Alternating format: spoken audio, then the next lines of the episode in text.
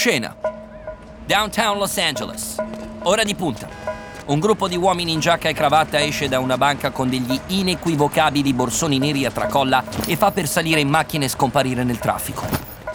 L'ultimo di loro, un uomo massiccio col codino biondo e una giacca grigia, si guarda intorno un po' meglio degli altri e il sorriso gli si spegne in faccia.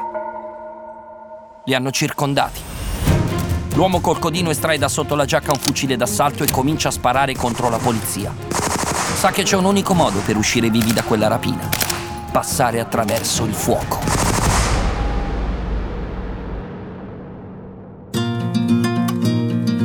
Il cinema è quel posto dove la vita incontra le storie proiettate sullo schermo e ci si tuffa dentro. Io sono Francesco Mandelli e questo è Quante Scene, il podcast di Cora Media e Universal Pictures Italia dedicato a tutto il cinema. Quello che abbiamo visto, quello che ci piace guardare adesso e quello che vorremmo vedere domani.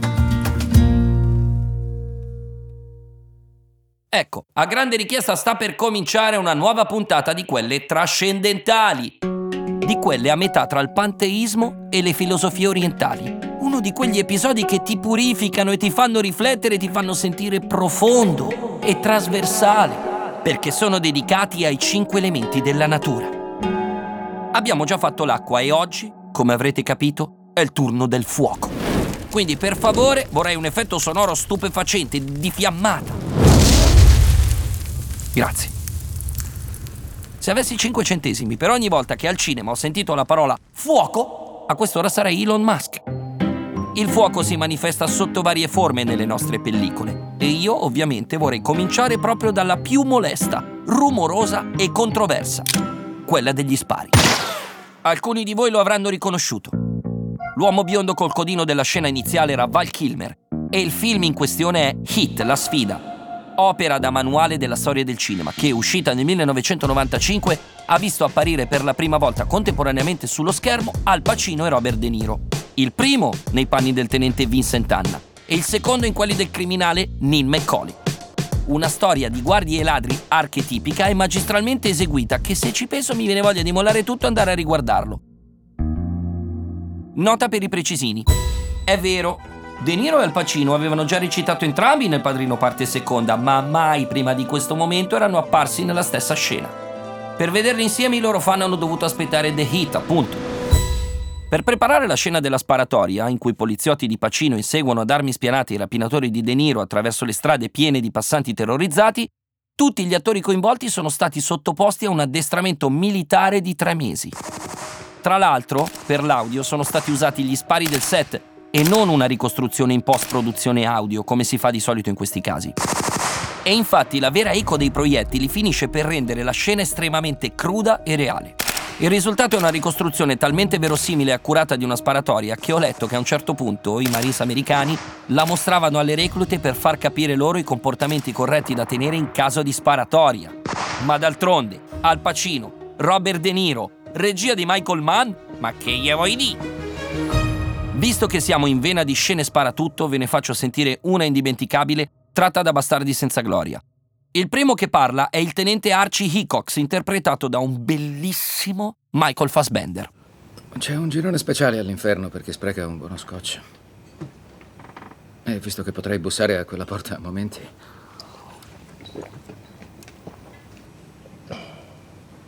Devo dirlo. È proprio buono, signore. Ora, a proposito del pasticcio in cui ci troviamo, sembra ci sia solo una cosa che le resta da fare. E quale sarebbe, prego? Stiglitz, Dire auf Wiedersehen alle tue palle.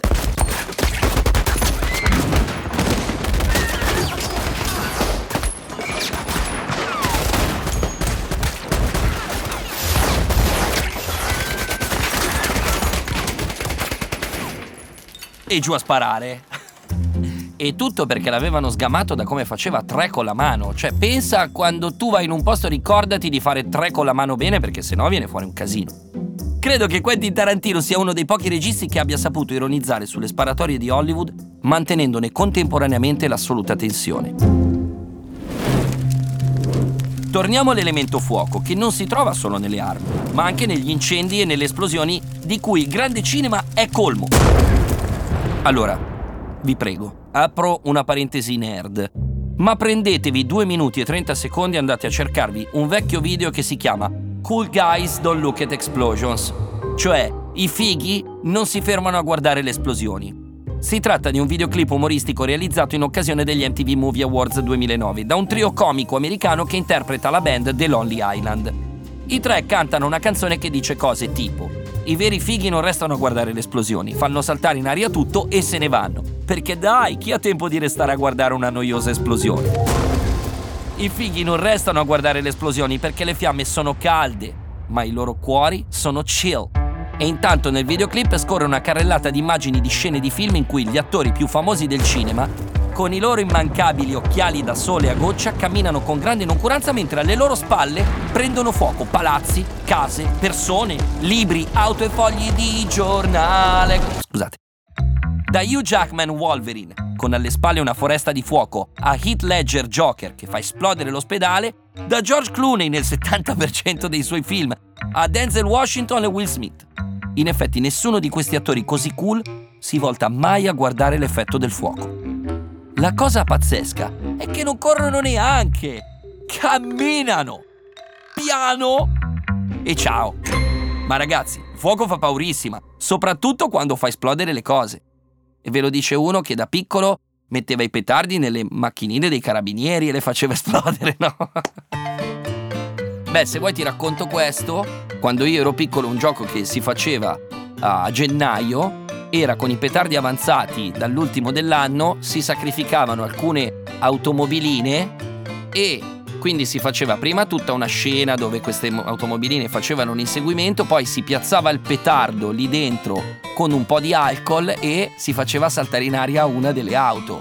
E si guardava questa, questa scena molto spesso anche tranquillamente mangiando il gelato. Era già cinema, ragazzi. Io, da attore consumato quale sono, ho avuto sicuramente modo di fare un'esperienza di esplosioni sul set. Come sapete, io ho partecipato a diversi James Bond, eccetera, eccetera, ma non è di una di quelle esplosioni di che vi voglio parlare, ma di quella presente nel film Pazze di me del 2013 di Fausto Brizzi. In particolare, in quel film io rubavo la macchina a mia mamma quella sera che era Loretta Goggi, per andare con la mia fidanzata a limonare in un posto appartato. Mia mamma vede che la macchina è sparita dal garage, quindi pensa che ci siano dei ladri. Allora chiama il portiere che riesce a trovare la macchina perché aveva una cosa satellitare sulla macchina.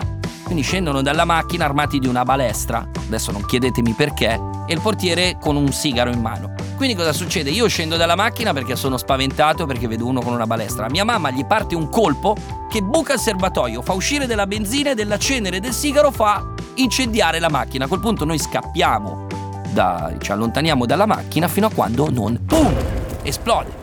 Quindi c'è stato proprio un momento in cui noi abbiamo dovuto girare questa esplosione, che naturalmente è un'esplosione finta, controllata, viene messa dentro la macchina, una cosa che faccia più che altro un botto, faccia la luce e faccia un po' di rumore. E poi c'è del materiale combustibile che fa bruciare scenicamente e in maniera, ripeto, controllata l'oggetto che deve saltare in aria. Però insomma questa è stata un'esplosione e poi la cosa è che la puoi girare una volta perché non è che hai 15 macchine da far saltare in aria a meno che non siano gli anni 80, ma non lo sono più, quindi avevamo a disposizione una macchina sola e quindi doveva essere buona la prima.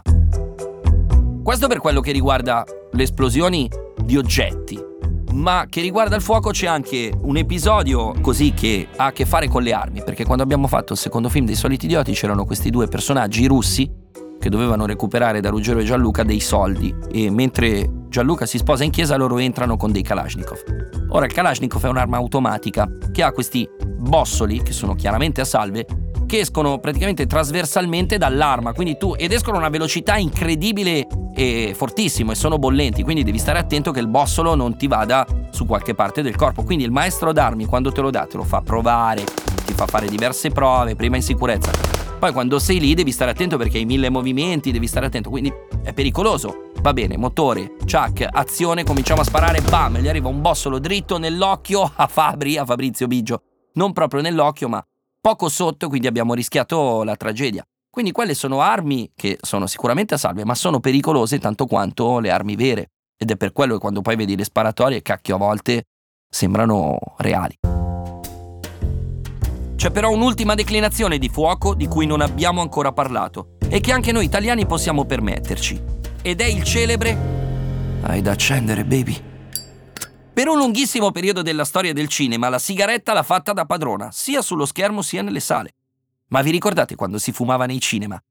Io no, perché non ero ancora nato avendo 28 anni. Comunque non esisteva film noir senza detective che fumasse in controluce. Non esisteva thriller senza una femme fatale che aspirava lunghe boccate dalla sua sigaretta sottile. Immaginatevi la scena di Sharon Stone vestita di bianco in Basic Instinct senza sigaretta in mano. Inconcepibile! Sapete che mi sa che della puntata sul fuoco dovremmo fare un sequel? Perché il tempo è finito, ma avevo ancora un sacco di cartucce in canna. per così dire. E ora, per onorare gli dei del cinema, mi concederò da voi come ogni vero Terminator che si rispetti fa prima di aprire il fuoco. Pronti? Hasta la vista, baby.